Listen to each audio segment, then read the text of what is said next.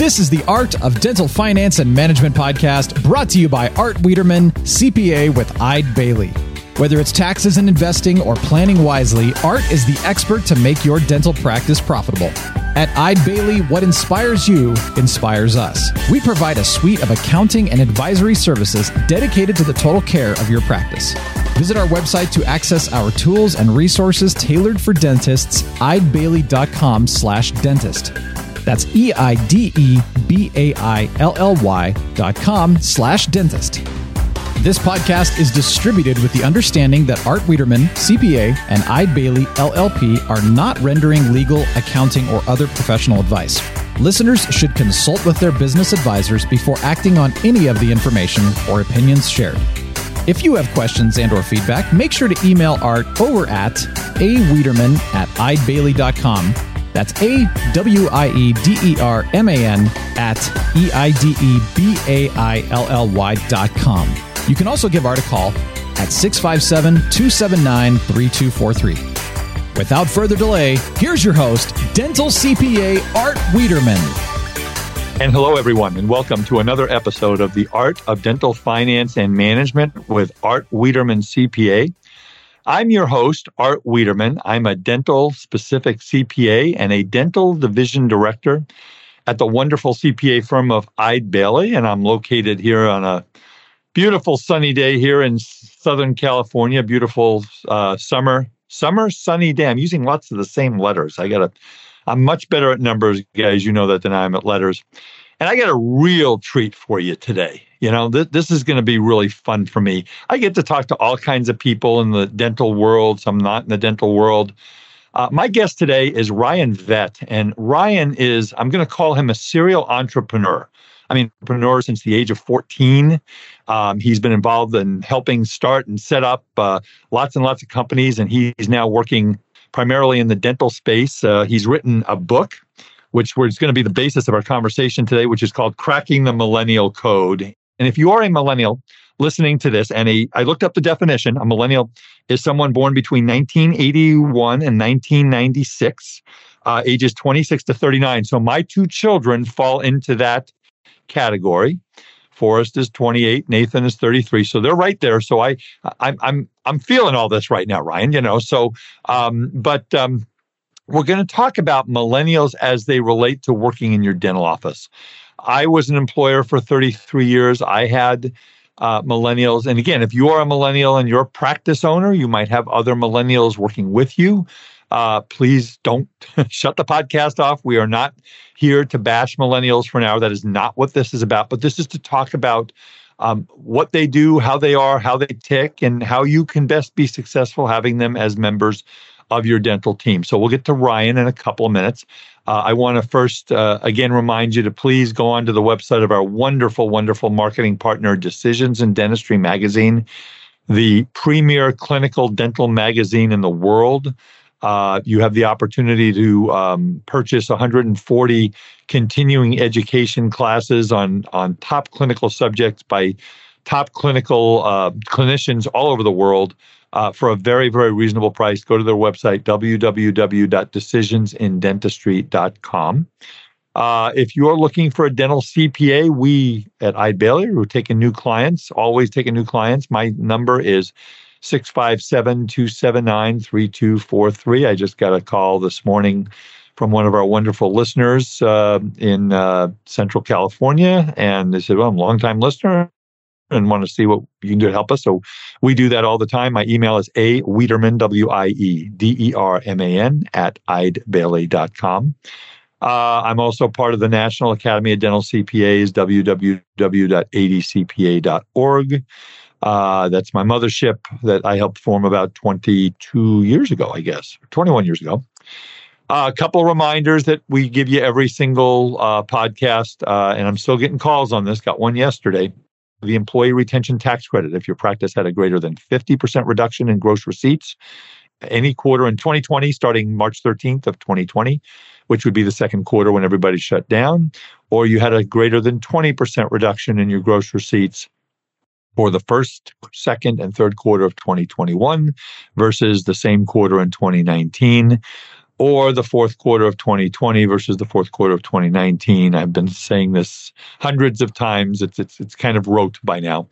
Uh, if you have not applied for this credit, we are getting, we have worked with over 100 dental practices and we've gotten, we're now pushing close to $5 million. And if you're eligible for 2021, the numbers get kind of silly and it's free money and it's legal um, if you have these reductions in gross receipts. Also, doctors, if you received more than $10,000 from the HHS Provider Relief Fund between January 1st and June 30th of 2021, let me say that again January 1st to June 30th of 2021. Uh, more than $10,000, you need to report on the HHS Provider Relief Portal on or before September 30th of 2022. Now, this podcast will come out pretty close to that deadline, but you need to make sure that you do that. If you don't, they will lock you out of the portal and they will send you a nice little letter that says, Dear Dr. So and so, you will have to give this money back. And we don't want to do that. Last thing I want to share with you, and this is the first time I'm doing it, I'll do it each time. We are going to have our Business of Dentistry uh, webinar series. We're going to have two series. Um, we're going to have, uh, here are the dates if you want to jot them down. Our Business of Dentistry series is going to be October 21st, November 11th, and December 9th. They'll all be at 9 a.m. in the morning Pacific time. They'll be live. We're going to be doing one uh, that I'm going to do with a couple of my good consultant friends on metrics of a dental practice. And then I'm going to have Kiera Dent come on and talk about whatever Kiera Dent wants to talk about because she's a great consultant. And then uh, in December, we're going to do our year end tax planning seminar. Mel Schwartz and I from Eide Bailly are going to do that. We are also doing um, uh, our transition webinars uh, in December, uh, in, in October, November, December. I'll have to get you those dates a little later. Um, we're still finalizing those, but that's going to be with my good friend Pat Wood, who's a dental attorney, Kathleen Johnson, who's a dental consultant, and then I'll talk about the brokerage side and the financial side of transitioning your practice. So please, if you are interested in being signed up for them, they are free. Uh, drop me an email. Be sure to check out our new Eide Bailly podcast, Ebb and Flow, a business podcast providing inspired insight on issues and trends the middle market faces. Hear unique business stories, get answers to frequently asked and unasked questions, and understand business topics that matter to you.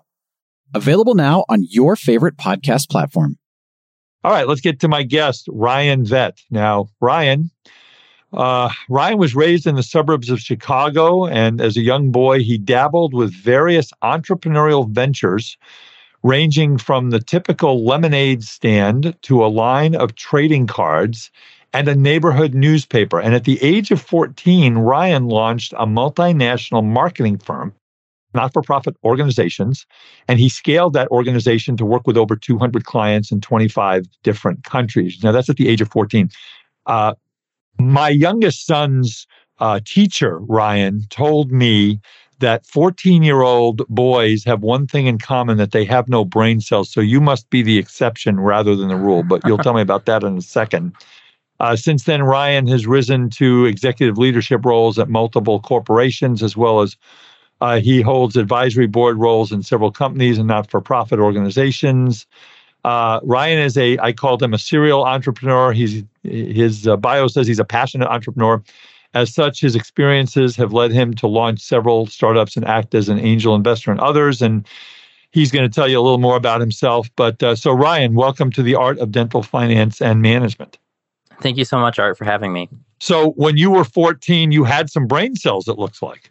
I don't know. I don't know if you can say entrepreneurs have brain cells. I think that's why they go out and do crazy things. well, I, I, mean, I love talking to, to, folks like you. You and I have chatted, and it's just, I mean, we can talk for days. I wish we had days, but we have an hour.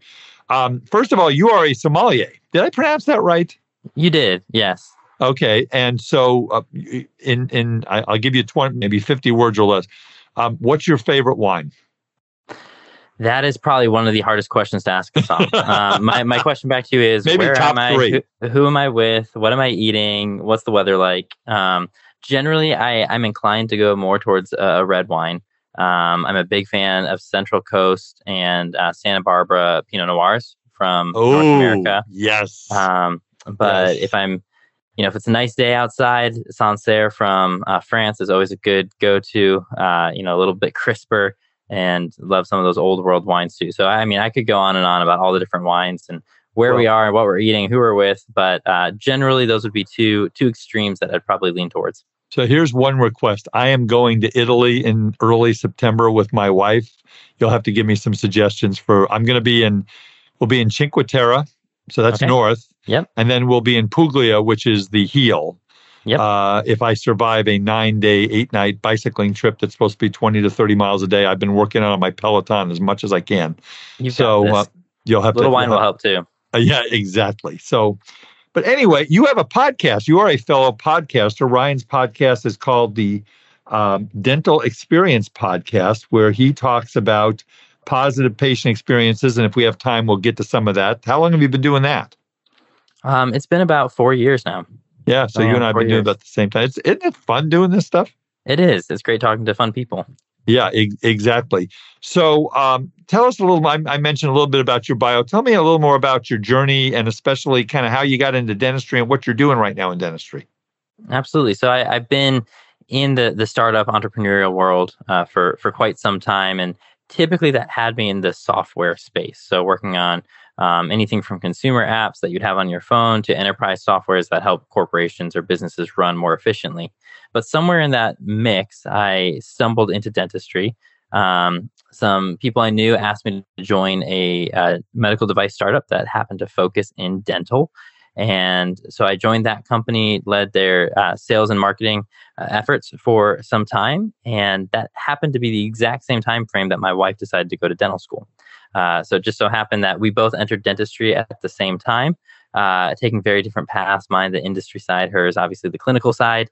Um, and, and, so that was kind of my my foray into dentistry. I left dentistry after I left that company. Um, always kept a finger on the pulse. Was asked to speak several times uh, at, at, organizations and uh, you know national meetings. And finally, after selling my uh, my last startup, and I, I say it's my last startup, but I've said that before. So I'm hoping this one's my last startup. After selling that one, I, again, serial entrepreneurs never have a last anything. Yes, it's true. Uh, so after selling that in 2020, I was like, what, what's next? Where do I really want to be? And out of all the industries I've had the opportunity to be a part of and all the cool people I've had uh, been able to meet, dental just always felt like home. And, and so uh, I I kind of decided to only focus on things that I really enjoy doing moving forward. Uh, so I have a couple wine bars. That's a big passion of mine uh, throughout North Carolina and Florida, and hopefully coming to a city near you soon. Um, but, yeah, you're from you're from Durham, so uh, Duke or North Carolina. It depends who's listening. Um, Duke is in Duke is in my backyard, and my wife went to UNC for dental school. But I would say I generally pull uh, more for the Tar Heels. All right. Well, you know, uh, that's uh, everybody's got to pull for somebody. So, so let, us get into the discussion about, I mean, millennials. And again, your book is is called "Cracking the Millennial Code." And um, let's start off with, with, I mean, define a millennial. Talk about just kind of the what what is. I mean, it's it's a term. It's got myths. I want you to talk a little bit about what it is maybe some of the myths behind it because you know again not every you know th- there's there's been some negative connotations in in the press and the media and in society about it. So just kind of start talking about what a millennial is and, and what some of the myths are Absolutely. One of the biggest myths uh, or misconceptions is how old or what is a millennial. Um, and so, for the sake of our conversation, we can kind of go off that same time frame that that you presented at the beginning, that 1980 to 2000 or 1981 to 1996. That's generally the the range of a millennial. And uh, there's subsets in that. And for the sake of today's conversation, we don't have to get into that. So we're lumping everyone together. And whenever you lump anything together, there's a lot of generalizations. And right. so we I'm going to preface this with saying, hey, if you're in that category or near that category, doesn't necessarily mean you fit all of the stereotypes. But millennial for quite some time has been this like, it's almost been like a curse word that's echoed down the halls of corporate America. You know, the millennials are coming, um, and, right. and, everyone feared these myths. And so, some of the big myths uh, that I hear the most about millennials, and of course, this is not an all-inclusive list, but I think uh, chop, topping the charts is usually millennials are entitled. Um, you know, they they have everything, they get everything, they always get a trophy. They always um, get a trophy. Yeah, little league, you always get a trophy, right? Exactly, exactly. There's no winners with millennials because everyone's a winner. Um, so that's one of the big ones. One of the other big myths that I hear uh, quite frequently is millennials are lazy, and um, that actually couldn't be farther from the truth. Uh, and we can unpack that later. Um, some of the other ones I hear: millennials disrespect authority. Millennials um, are disloyal and non-committal. Millennials are antisocial. Um, so these are all things that have plagued millennials. Um, the other one, you know, millennials only work at trendy companies, or uh, my favorite, uh, maybe not the most common I hear, but millennials are in an, an exclusive relationship with their technology. So those are some of the big myths I hear. Hey, listen, I'm I just turned 63 the other day, and there are days that I look at my Instagram feed 20 times a day. So you could say that about me. You know, there I, you I go. There, there you go. Yeah. Hey, l- listen. Again, the reason I had children, and I've said this before, is to teach me about technology. That's why, you know, in my next life, I'm going to come back and I'm going to know how to get onto Facebook, and I'm going to know how to, you know, I've never been on TikTok, so there you go. I don't know.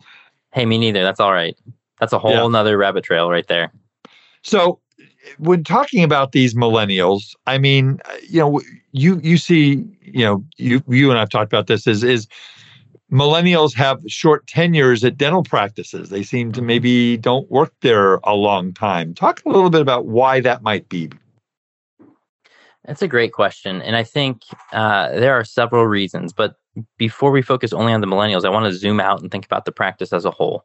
Okay. Um, you know, a lot of practices have a, a, handful of team members, usually under 10 if it's a solo practitioner. And what we see is a lot of these practice owners are going to be of uh, the baby boomer generation. Some Gen Xers, but most are baby boomers. Yep. And a- as I unpack more in my book, and I'll, I'll try to unpack a little bit here, what we see, the problem, and I'm doing air quotes for those of you who can't see my, my fingers, the problem no, that he is, he's using two fingers each time. Yep. with millennials is the fact that there's actually a generational misunderstanding. Um, and so baby boomers get so frustrated with millennials because they actually share some of the most common uh, treads, uh, threat trends rather of modern uh, generations and it causes a lot of conflict. But one of the things that's most important, for example, to uh, a baby boomer is generally respect. They have earned their title, they have earned their position, they have earned their degrees, they have earned their uh, position in the community or on the school board or you know at their church, whatever it might be, and that. Usually, when a baby boomer introduces themselves, they say, Hey, I am so and so, and this is what I do, or this is my title. That was very important. And, and so, this respect uh, paradigm was drilled into them by their parents, where kids were supposed to be silent um, and so their parents, the silent generation, taught baby boomers to be silent and sit and, and just be seen, not heard. And so that same, go ahead. I was going to say my my mother, when I didn't like what was going on, she would just say, uh, and she was she's only one of two people like in the world that calls me Arthur. Everybody calls me Art, and she would say, "So Arthur, if you don't like this, go bang your head against the wall." Which maybe that accounts for some of the things that's going on in my brain, but uh, that's what she would tell me. So yeah, it's and that's very typical. And so when when you have this generation of baby boomers mostly managing these millennials, there's a huge conflict because millennials have always been on the same playing field as far as they're concerned with everybody. Social media has done that, technology has done that. It has created this informal communication where I can talk to someone that's elder uh, with this in the same way that I would talk to a peer. And that same type of casual, direct conversation that happens with technology and was made easier by technology and texting now comes into the workplace. And so millennials and baby boomers automatically clash because baby boomers feel millennials are being extremely disrespectful when really it's a different form of communication.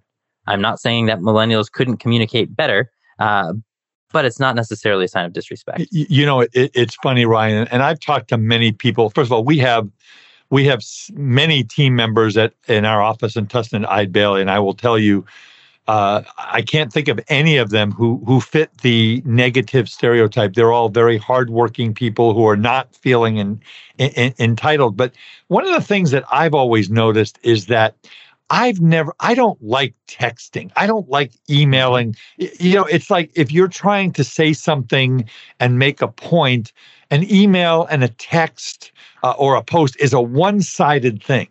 Okay, if I'm gonna, if I've got an issue with somebody, I want to, I want to call them up, or I want to walk up to them and say, "Hey, hey, hey, Ryan, uh, we got this issue. Let's talk about it face to face so that we can go back and forth.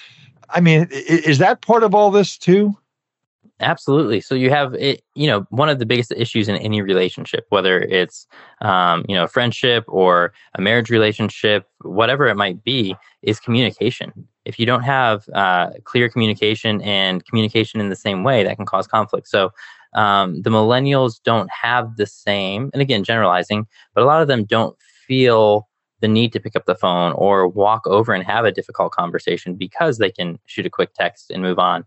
Also, it's easier to hide behind a cell phone and it's easier to have confrontation behind a phone because words are powerful and millennials are one of the most highly they are the most highly uh, educated generation in history to this point and a lot of them are very good with words. Uh, reading and writing was actually a focus for this generation in school more than uh, now we're seeing it move to, towards STEM, which is impacting Gen Z. But uh, English and writing, most millennials had two courses um, compared to both previous and current generations that had one course uh, right. in in some sort of language arts. So you do see this this shift uh, that makes their words very powerful. So why are they why don't they stay a long time in dental practices or at any of their jobs what what what's what's that all about there's so many reasons. Um, the biggest thing is millennials are willing to work for a cause or invest in something that they feel is bigger than themselves and they're willing to stay there longer. This is why you see some of these trendy companies that millennials often go work for. Um, you see them stick around a long time even if the work environment isn't great uh, because they want something bigger than themselves um, the second thing that a lot of millennials want is they do want that flexibility in dentistry, as in hospitality, which you know I'm heavily invested in, as well as some service industries. That flexibility just isn't there. You have patients that come in on a schedule, or you have uh, people getting coffee on a schedule at one of my coffee shops. These things are very challenging because with the rise of social media, and I've talked about it a lot. I do not think social media is uh, the only issue. In fact, I think there's a lot more to it. But um, you see people always on the beach in Italy. I'm going to be looking at Art's Instagram here in a couple of weeks and watch his bike ride down down the coast of Italy drinking wine. I'm going to have that uh, FOMO, fear of missing out, and I'm going to want to do it, not sit in behind a desk in uh, dental practice or sit chairside. Uh, and and and hopefully you'll see me upright on a bicycle instead of on the side of the road uh, holding my ankle or something like that. So uh, millennials ask sometimes for more money than previous generations. And, and, and obviously, in a dental practice, in all businesses today, with the rampant inflation we have going on and the things going on in our economy and PPOs, again, you you and I need about ten hours to do this podcast. Oh, yeah. I mean, but but I mean, the you know, why do they ask for more money than maybe uh, my generation? Because uh, I'm a baby boomer. Absolutely, I think uh, so let's let's rewind to baby boomers. So uh, as a baby boomer, your parents were most likely silent generation members. Um, they were born between 1900 and about 1940, almost yep. guaranteed. That's um, correct. And with that, they grew up in an era where they were directly exposed to, or a family member was exposed to the Great Depression. People from that era are used to folding up their tinfoil, washing out their Ziploc bags, and drying them. Uh, you know, if you celebrate Christmas, you would maybe get one gift per child, if even. Um, and it was just a very different thing. It was one parent working, the mom was staying at home, um, and they were usually working a blue collar job or a small business job for the most part. And again, generalizing. Uh, then they had kids, the baby boomers. Uh, you know, six weeks after the war ended, it was cold outside. They didn't have heat, central heat. What do you have? You got baby boomers. So the baby boomers come along and um, they want to do different for their kids, the Gen Xers, than their parents did for them. So baby boomers introduced the 60 hour work week, the two household income, uh, you know, two cars. All these things started to come around with the baby boomer generation. And um, so baby boomers said, no, we're going to work for our title. We're going to work for our money. That's something we're earning, and we're going to do it different for our kids. Well, then you have the millennials that have been handed just about everything, have had a comfortable lifestyle because their parents are either Gen X or baby boomer, and they want to do something different for their kids uh, than they experience. And so you see this cycle. this is why I say it's not necessarily just a millennial problem; it's a generational, um, just generational differences. But the other thing beyond that, uh, and the cushier lifestyle and upbringing that most millennials had in the United States, um, there are fees and expenses and lifestyles that we consider basic necessities now. Arguably, they're not, but basic necessities that uh, never existed in any previous generation. For example, first generation where more than one computer was a thing. Okay, now laptops come around. Now internet and now cell phones and not just uh, you know flip phone but a, a smartphone and this happens in middle school and so now this is a thousand dollar a year expense just for a device maybe two thousand per child and you're talking about internet that can be anywhere from 50 to 150 a month. And now you're talking about uh, a cell phone bill which is another 100 or 100 so now you're talking about thousands of dollars a year that never existed in any budget prior to the millennial generation being around so when they get out on their own, everything they look at is in subscriptions. It's a very different world. We live in a subscription economy. And so when a millennial does a budget, it's not how much do my groceries cost and can I eke out $50 at my local grocery store? It's how much is my Hello Fresh or Home Chef box going to cost? That costs me $79 a week. And, and, so they're budgeting based on these subscriptions and milestones. So they've got their Hulu, their Netflix, their clothing box, so their Stitch Fix or their Trunk Club or their Stately Men.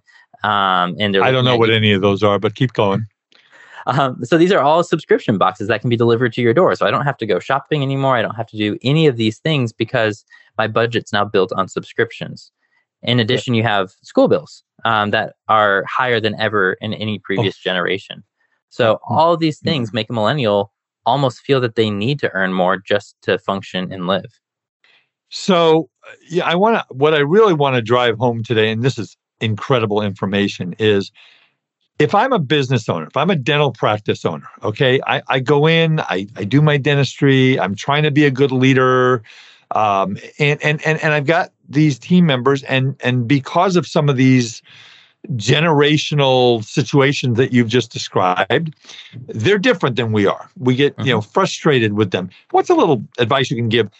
If I have someone who has some of these traits, who may be exhibiting some of these traits, how can we best interact with millennials? That's, I guess, the key of what I want to really get into today. Yeah, I think one of the big questions we have to ask is why would they want to stay at my practice? Good. It, that's a good reason. There's no, there's not a lot of advancement. You go to work at Google, Ryan. You go to work at Facebook. You go to work at General Motors. You can start off in Department A and you can work your way up to CEO. You can't yep. work yourself up to be dentist or CEO of the dental practice. I mean, if it's a if it's a large group practice, it's a big organization, but that's a different conversation. Right. But in the average, like you say, you know, 10 employee, 5, 10, 15 employee dental practice, you know, you're a dental assistant or you're a hygienist or you're the, uh, the, you can be the office manager, but, but you really can't go much further, right? Absolutely. And so when you can't have that uh, vertical advancement in a career necessarily, the question is why would someone want to be here? And for millennials, like I talked about a minute ago, they are not big investors or donors to nonprofits. They invest in causes. Still a nonprofit, just a different skin. And uh, marketers found that out a long time ago. The same thing is true of a dental practice. If you have an office that is just doing work, drilling and filling, why would a, a millennial, really anybody, want to come and be a part of that? But if you want to come into the office and say, hey, every day we have an opportunity to transform someone's life because they can. Um, I heard Sean Pierce, at winner of uh, a speaking competition earlier this year, talk about how a, a woman who was uh, up in her years uh, really wanted to have her whole mouth redone uh, so she could eat steak, and the practice wouldn't do it. And she went into this whole story, and Sean tells the story about how that was her favorite pastime with her late husband was eating steak by the beach and she had lost that memory um, and a story like that sounds so simple but that's what you have to create if you have millennials in your practice we have the opportunity to transform in this woman's last years here on earth we have an opportunity to transform this woman's smile and give her back memories that she since had lost and that's just one example so what you're saying, and, and you you and I are so on the same page. It, it, it's it's crazy, okay? Because when I talk to dental groups, when I've talked on this podcast for the last three and a half years, I say, doctors, and I'll say it again and I'll say it on every single podcast. And if you get tired of it, I'm sorry, but this is the God's honest truth. You guys are not about fixing teeth. You're about a better life, a better relationship, a better self esteem. You have saved people's lives. You have changed their lives for the better. And if you create an atmosphere in your dental practice that that's what we do. And by the way, as a side product of it, we we do crowns, we do inlays, we do onlays, we do veneers, we do all this kind of stuff. Uh, we do implants, all that stuff. But this is what we do. That gives me a better chance to connect with that millennial, right? 100%. I think the other thing that you can do is get behind what the millennials are behind. If they want to go pick up trash and adopt a highway, uh, you know, close down your practice for a day or an afternoon and do that. Uh, these things don't cost a lot of money, and retention is very, or attrition is very expensive. It is incredibly expensive when oh, you lose a team member. And I don't think people realize that. I mean, Gallup recently came out with a, a survey that was saying, not Gallup, I'm sorry, Gartner. Gallup also has great surveys, uh, but Gartner came out with this this study that was saying um, the minimum cost for the average company for an employee is about thirty thousand dollars every time that they leave. That's oh, unrealized I, cost and realized. Um, yeah, and, absolutely. and the same is true in a dental practice. Uh, and that survey went up to two hundred some thousand dollars. I mean, we're talking about a large, a large expense to the company. So if you pay you know a hundred bucks a month to adopt a highway and maybe uh, a couple thousand dollars uh, every quarter in paying your team to, to work and do some volunteer um, volunteer work. And this is just one example. I'm not saying every dentist should go adopt a highway. Uh, definitely don't do that. um, but especially here in Southern California, they're really long. Yes, the highways are big, especially the five where I live. There you go. Um, but figure out what what your team's involved in and interested in. Maybe, and you can speak to this from a tax perspective, charity donation matching as part yeah. of a benefit. Uh, that's a great, it's a great tax. Um, and I'm not a tax guy, so I think there's one on this this conversation that might be able there, to shed more light be. on that. There, there might um, be. But that that's a, a very cash effective way to add a benefit to your team members and, and just start to understand some of that. I think the other big thing is flexibility and schedule, which I know is so hard uh, in a dental practice, but we say that we have to be open at a certain time because that's what we've always done. That's what patients expect. But whenever you, when that patient's sitting in the chair and the hygienist is scheduling their next hygiene appointment, the hygienist says, here's the three times I have available the patient doesn't know what time you open and what time you close. And I think that's something else that you right. can start to look at. And even if that's, um, you know, taking off a half day every other Thursday, because we know you're probably not open on Friday anyway, um, in the summer and giving summer Thursday. So you have that longer weekend or whatever that might be. Um, look for those ways to add that flexibility to give those team members a little bit more uh, freedom in their schedule that makes them feel special.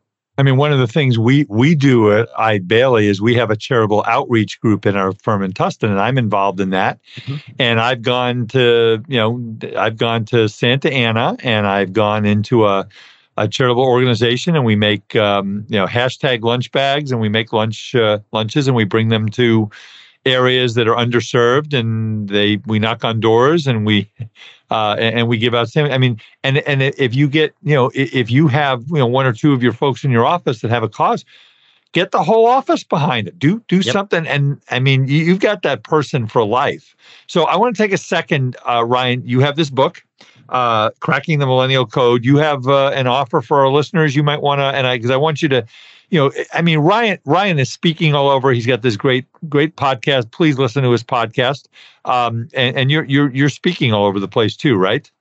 Absolutely. So check on his. Uh, I want you to give out uh, if you want a phone number and an email address and and whatever you want to offer to our listeners. Yeah, absolutely. Well, you can find out everywhere I'm speaking, both in dentistry and not in dentistry, uh, at ryanvet.com.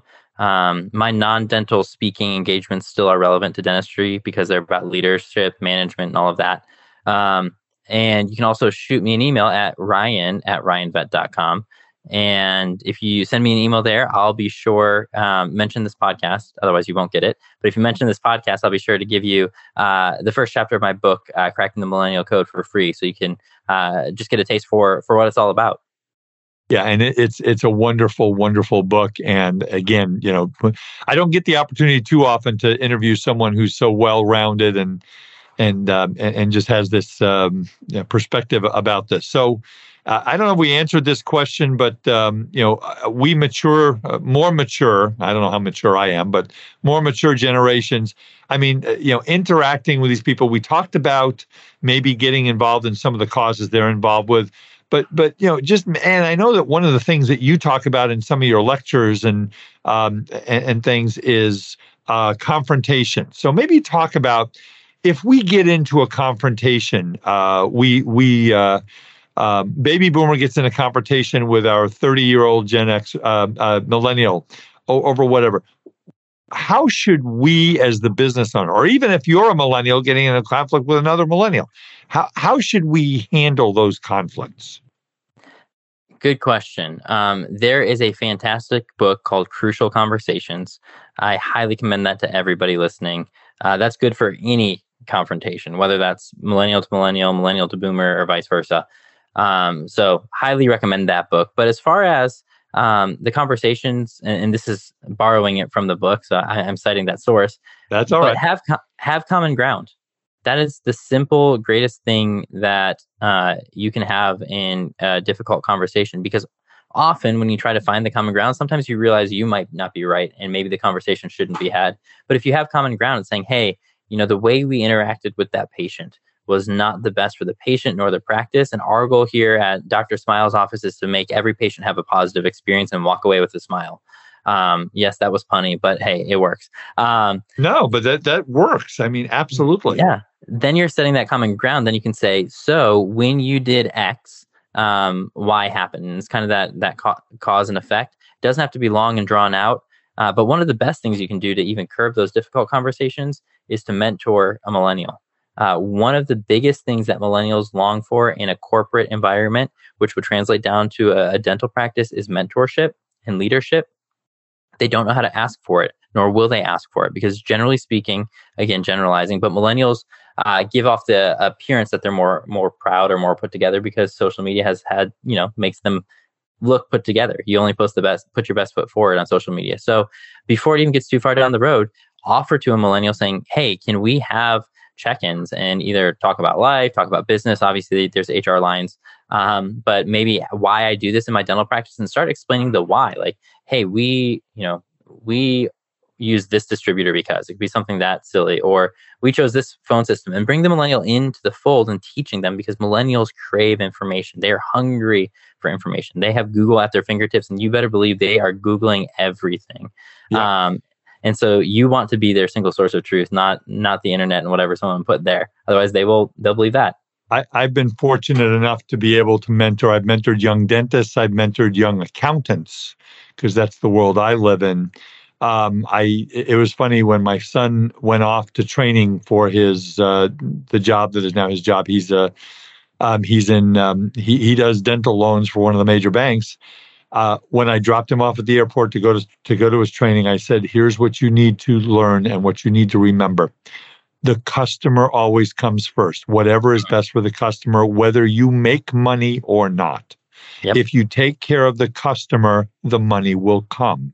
If you think about the money first and the customer second, you will not have as good of a result. I mean, does that make sense? Oh, absolutely. I totally agree with that. And that's one of my big, uh, my most popular talk is called Creating Experiences Worth Sharing. It's all about the patient and customer experience.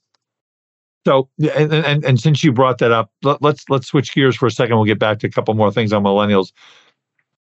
Talk about what you think dentists need to do to provide a really high level of care to patients. I know that's one of the one of your passions to talk about. I know you talk about that on your podcast, but uh, talk about that. I think it's getting back to the why you're doing what you're doing. Um, and a lot of times it's easy to uh, get lost in kind of the drill and fill. And I know that's an overused analogy, but when you take that story that I, I shared that uh, Sean Pierce had shared with the the steak and giving someone this this memory back, this this ability back um, through giving someone kind of an end of life wish, or whether it's just doing a, a simple procedure that removes pain because you know there's a, a hot tooth or something, whatever it is. Um, remember why you're doing it.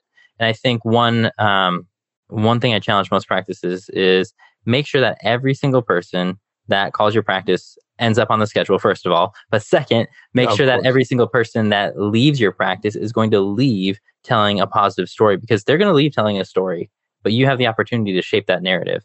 And so make sure that every single detail uh, in your practice is for the patient. Um, it'll make your team's life easier because your patients will be happier. You're not going to get as many frustrated calls. It won't make them go away. Um, your patients are going to come in. It could even re- reduce anxiety. And I, I, even talk about that, how certain things in your practice um, can reduce a patient's anxiety when they, they're waiting in that waiting room. um, before they get back to the chair because we know uh, a lot of patients don't like to be there. And, and so anything we can do to help mitigate that and, and give them that positive experience will make them go be your biggest champion. And when they go tell their neighbors and family about the great time that they had at Dr. Smile's office, they're, you know, you're going to have more patients. You know, it's interesting. I, I, I, was telling in the last podcast I recorded, I talked a little bit about how I attended uh, your good friend and my good friend Deborah Engelhart Nash's lecture when we were both at the uh, AGD meeting uh, in Orlando yep. in July and she she she told these stories about uh, she told a story about how her husband Ross and again if you've if you're looking at, you know Ross Nash's uh, and Deborah's courses on clinical dentistry are second to none but um, the fact is is that she was telling a story about a a, uh, a patient who came in uh, who called up at four o'clock in the afternoon and said, I need 20 veneers. I'm going to a wedding. I don't remember exactly what the wow. story was. And and basically Ross looked at the at the at the team and said, Well, what are you guys gonna do? And they all said, we're going to get it done. They were there till like 11 o'clock at night. Mm-hmm. I mean, that that's it, it's about taking care of the patients. I had another story, Ryan, was interesting. One of the social media, I'm saying social media marketing companies that I'm familiar with, uh, told a story about, uh, it, I think this was in Utah, where a young man was very, very sadly and horribly uh, picked on and then ultimately physically assaulted and they just mm-hmm. destroyed his mouth and the dentist in town found out about it. And basically, he rebuilt that young man's mouth. I think he was 13 years old, um, totally rebuilt it for free. And wow. it, it just brought them. So these are the types of things that that doctors you need to be doing and connecting connecting with your team on that. Uh, really important. So uh, I don't know. So millennials are, are Gen Y, right? Is that what it is? Do I have that right? Yes. Okay. I'm, a, subset I, of them. Yes. I'm Gen. I'm Gen X. They're Gen Y. What's next? What What do we have coming down the road? I mean, the the the, the babies that are being born. What What are we looking at now? So we've seen Gen Z uh, as kind of the next wave after millennials. That um, again, people argue all over the place where that official year starts, whether that's, you know, that 96, 97, or whether it starts at 2000 and forward. Um, if you look, just a, a, quick aside, if you look at sort of the sociology um, and anthropology behind these generational cohorts, generally, apart from the silent generation, which was 1900 to 1940, they're blocked in every 20 years, give or take a couple. Um, and they're general. So it doesn't mean that if you're born one year before or after, you're magically a totally different personality. It has to do with who your parents were when they were born, where you grew up, uh, whether it was rural or urban or suburban. Those all have impacts on, on kind of what generation you fit in. But all that say, uh, Generation Z, um, we're seeing uh, a high uptick in consumerism, uh, which is interesting. Um, and, what does that What does that mean? Uh, a higher a higher level of spending and uh, more attached to kind of the the worldliness, uh, if you will. A lot of it's probably because of what's portrayed on social media and these individuals. You have to realize most millennials were exposed to social media in their late teen years because that's when it started, but it wasn't necessarily across the whole world till most of them were in college. Um, and again, that's depends where you fall on that spectrum. Um, Gen Z never knew life without uh, social media. So these things are are all uh, an impact. And I've again picked on social media a lot, but you also have the parents that have learned more. Um, Gen Z's parents are almost all Gen Xers, whereas uh, millennials are are really interesting because half the parents are baby boomers who waited later in their lives to progress uh, further in their careers to have kids. Uh, so you saw half of the generation have uh, what I would consider older parents. And then you have the other half of the generation having um, more standard what we've seen in the United States around 23, 24, maybe being a first kid. So you've seen a huge break, and there's almost a 10 year gap between, uh, 10 to 15 year gap between those parents. And so they raise their kids extremely differently. And those kids are going to school. It's this whole, uh, I'm going to go down a rabbit hole if I'm not too careful, but that is this whole thing uh, that, that impacts it. But and you know th- this this this um, COVID nineteen pandemic, where kids are not going to school for two yeah. or three years, is really gonna. I, I'm really nervous about that. I, I I I talk to young parents all the time, dentists and friends and kids of my friends, and they, I just say I can't even imagine if you got two, three, four, five, six kids um, yep. what it was like to try and home basically homeschool these kids yes. on a computer and keep them engaged. It's just got to be like absolutely. absolutely. crazy. So and yeah. and you've got the remote work now, um, which changes parenting dynamics, family dynamics, home dynamics. You've got the nomadic uh, and digital lifestyle where people are traveling and don't have homesteads or a home site. I mean, there are just so many things that are going to impact this next generation. No, absolutely. So when we talk about how I want I want to give maybe we'll, we'll, put a bow on this here shortly, but I want to just maybe just your top two or three or four, how many you want. You have full artistic license to say whatever you want on this podcast, Ryan. But you know the tips that you can give to our dental because a lot of the people that listen to this podcast are dental practice owners who have employees who have older employees who have millennial employees. Um, some just maybe some of your top tips as far as what they can do to be successful in having millennials on their team and to keep them because as you said it costs 30,000 or more to replace somebody Absolutely. Well, I, do want to rewind to something we said earlier because I think it's very important with the whole uh, using the picking up trash analogy, or even Ross and Deborah Nash's analogy of staying till 11 p.m. to get something done. Um, Ross is a perfect. Ross and Deborah are a perfect example of the team that was bought into the vision and were willing to do that, uh, which is really important. There's uh, common phrases going around uh, which are fundatory, meaning it's something fun but mandatory, and oh, voluntold. I, like I, am I'm volunteering you, but really voluntelling you. Um, so you've been voluntold to do something. A lot of times, those are worse uh, for a millennial because you've now taken away their flexibility, which is important to them. Uh, so uh, I would say if you're going to do any of those fun events, close down your practice or take an afternoon off or do it during times where the millennials would already not be at home or doing whatever they were doing. Otherwise, now you've created a conflict in their life and actually are, are reversing the good that you're trying to do. So I did did want to caveat that there um, as one first tip. But I think the biggest tip I could sum it all up with communication, um, and it, it starts with taking initiative and leadership. You have to sometimes, as a practice owner or as a business owner, have difficult conversations. Um, and in a dental practice, up to this point, there hasn't been as many opportunities to do that. Um, me and my my career working with companies, um, I've had plenty of opportunities to hire, and uh, sadly and unfortunately, those to let go and fire and lay off, and many different types of dismissal. And once you do that time and time again, I wouldn't say it becomes easier, but you're more equipped for the conversations. Uh, dental practice owners generally don't have those many that many conversations in their lifetime, so they don't get that practice and those repetitions uh, to figure out how to do that gracefully. So have open communication to begin with. Have those not uh, necessarily difficult conversations, but have those crucial conversations uh, early and often. If some if performance isn't where it needs to be, don't wait till it gets too bad. Just say, hey. Uh, one minute manager is a great book. Give one minute shout outs and give one minute corrections. Um, and just have that conversation like, hey, Art, you did this so well today. Thank you. Um, and then uh, maybe the next day, you know, Art's always on his cell phone. You know, he's scrolling through Instagram. He already admitted that to us at the front desk when patients are checking in and says, hey, Art, um, you know what? You really shouldn't be on your cell phone. And then give the why because it gives a bad patient experience and they see your face glowing with the Instagram feed and you're not smiling at them or something like that. Um, so giving that why. No, that that that that's great advice. And communication. I, I don't know. I'm sure you you and I know all the same people. Another person who's really good at talking about uh, uh, courageous communications is Catherine. Uh, I adore her. She's she's just wonderful, and she she lectures on that stuff. And and and doctors again, you know, you go to the dental convention, you're going to go to a course on occlusion. You're going to go to a course on TMJ. You're going to go to a course on veneers. I'm going to suggest you go to a course on how to talk to your employees and how to talk mm. to hmm. your patients.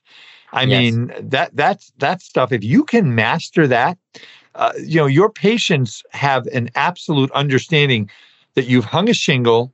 And I've said this before too. You've hung a shingle. You have the technical skill to be a dentist. I have the technical skill to be a CPA. Nobody knows, Ryan, how good or bad of a CPA I am. I'm a very good CPA. Last I checked and most everybody that is listening to this podcast are very good clinically and you know that that's certainly up to you to go to courses and make sure you're you're outstanding clinically but the way you grow your practice is by connecting with people, showing that you care, making them trust you so that there's hugs when you walk into the dental mm-hmm. office. I mean, the other thing is respect, isn't it? Because we talk about respect. I mean, if you doctor and I get I get front office people who will call me and they'll say, "Art, he never comes to the morning huddle. He's always late. He doesn't oh. engaged." I mean, if you don't care about your practice, why will your team members, whether they're millennials yeah. or not, right? Absolutely. That's a huge one. I mean, the the doctor not showing up to the morning huddle is one of the biggest issues across practices. Like that's that's one of the first questions that I know a lot of my consultant colleagues ask um, when there's conflict in the practice. Like, do you have morning huddle? Yes. Are you there? Uh, sometimes I get there after I drop my kids off or after I get my Starbucks and walk in with my, you know, triple venti extra hot with foam latte. Um, oh. That's a huge, huge issue. So respect, and like I said, millennials demand respect too, and a lot of times um, they don't see age as, as, a big delineation in the level or amount of respect that they should receive or give, whereas previous generations see age as one of the big determining factors of the amount or level of respect given. And so having those conversations and understanding what respect looks like is critical. Yeah, absolutely. One more time, Ryan. Uh, boy, this is great. I mean, I, I wish we could talk for another hour or two, and, and we will again. Um, would you, you know, you had made a, a nice offer to our listeners about uh, a chapter in your book. Give out your contact information, uh, the website that they can look uh, look you up and see where you're talking and what you're doing. Because you're doing a lot of stuff, and uh, and give that out if you would. Absolutely. Uh, my website is ryanvet.com, R Y A N V E T.com. Um, and then my email address is just ryan at ryanvet.com. Definitely mention the podcast. Let me know you listen to it, and I will happily send you a PDF of the uh, the first chapter of the book, so you can get a, a little taste for that. And tell tell us just a little bit about your podcast. Again, it is called uh, the Dental Experience Podcast, and talk a little bit about what you do. How often do you publish? Yeah, we uh we're a seasonal podcast, so we do uh 20 episodes in a season. Right now, we're on a break, uh, like Ross and Rachel for from Friends. My Gen Xers and uh, millennials will definitely get that. Um, but we we're on a, a, break. We'll be back again this fall here in, in just a couple of weeks. Um, but we're all about patient experience um, and also team experience. And, and so we talk about everything from how you can have a better experience as a practice owner uh, someone who works as a pra- at a practice, or how you can provide that experience for your patients. Oh, that's great. And again, your your information in the podcast is awesome. And you are awesome, sir. And I want to thank you. If you want to hang with me as I take the podcast out, I'll make my final announcements. And again, ladies and gentlemen, thank you for the honor and the privilege of your time. We are very excited about some of the guests uh, that we have coming up on the podcast, uh, working on some surprises, hopefully and uh, you know that's always getting people's schedules together. Um, but please go to our uh, marketing partners website, Decisions in Dentistry, www.decisionsinDentistry.com. Great clinical content, 140 continuing education classes uh, for a very, very reasonable price, uh, www.decisionsinDentistry.com. Uh, if we at the um, uh, at the CPA firm Eide Bailly can be of help to you, if you need a cost segregation study, if you have uh, IRS problems. We have a whole resolution group. I was on the phone with the IRS. I was on hold for two hours last week for a client where they screwed up the employee retention tax credit. And I find, and, and when you call the IRS, by the way, you call the IRS. Well, can I can I give you my number in case we get disconnected? No. Can you give me your number in case we get disconnected? No. So if we get disconnected, you've set on hold for two hours, and then you have to start all over again. Fortunately, I made it through and when when the lady who was very nice looked at it, she says, "This is dumb. This is wrong. I'm going to fix it now." And I spent three total hours on the phone with two different. I mean, it, it it's crazy. We have a group that does that. We have groups that do um, uh, cyber security, all kinds of things. If I can be of help to you, my number is 657 279 3243. And uh, my, my email address is a Wiederman, W I E D E R M A N, at eidebailly.com. Ryan Vet, you are a great young man, and it's a pleasure and an honor to speak with you. And I look forward to interacting with you a lot more. Um, can I mention the SCN also? A little bit about Absolutely. doing that? Absolutely. So um, I'm uh, learned of this from Deborah, and uh, it's called the Speaking Consulting Network, and it's got the who's who of uh, dental speakers involved in that, and um, I'm excited that I'm going to be a part of that coming up here shortly, and. Uh, in in uh, in my next life, like I said, I just turned 63 a couple days ago, and um, uh, love. I, I I found out that I have Ryan. I have three happy places on a golf course, in a boat uh, fishing, and on a stage. I actually really enjoy giving. I feel like I can give something, and you do too. I'm sure it, to give something back to this wonderful profession of dentistry that I've had the honor and privilege of serving for uh, almost 40 years now. I mean, it's, uh, I think we just, uh, Labor Day, um, Labor Day will be, let's see, that will be 38 years for me. So uh, it, it's been really fun. Dentists are some of the most wonderful, caring human beings I have ever met, and it, it is. It's it's. And I'm not saying that just because I need to make my listeners feel good. That's the God's honest truth. There are other folks that I want no part of, but dentists are wonderful. So anyway, thank you for hanging out with us and thank you for your time and um, um, look forward to interacting with you more. And ladies and gentlemen, that is about it for today's episode of the Art of Dental Finance and Management with Art Wiederman. Please tell your friends about our podcast. Um, and uh, we look forward to seeing you uh, and having you listen next time. Take care. Bye bye. Thank you for listening to today's episode of the Art of Dental Finance and Management podcast. Be sure to subscribe wherever you listen to podcasts so you never miss an episode. The Art of Dental Finance and Management podcast is produced by Eide Bailly in partnership with Art Wiederman, CPA, Decisions in Dentistry Magazine, and the Academy of Dental CPAs. For audience questions and feedback, email Art Wiederman, a Wiederman at eidebailly.com. That's A W I E D E R M A N at E I D E B A I L L Y dot com. Or you may call Art at 657 279 3243.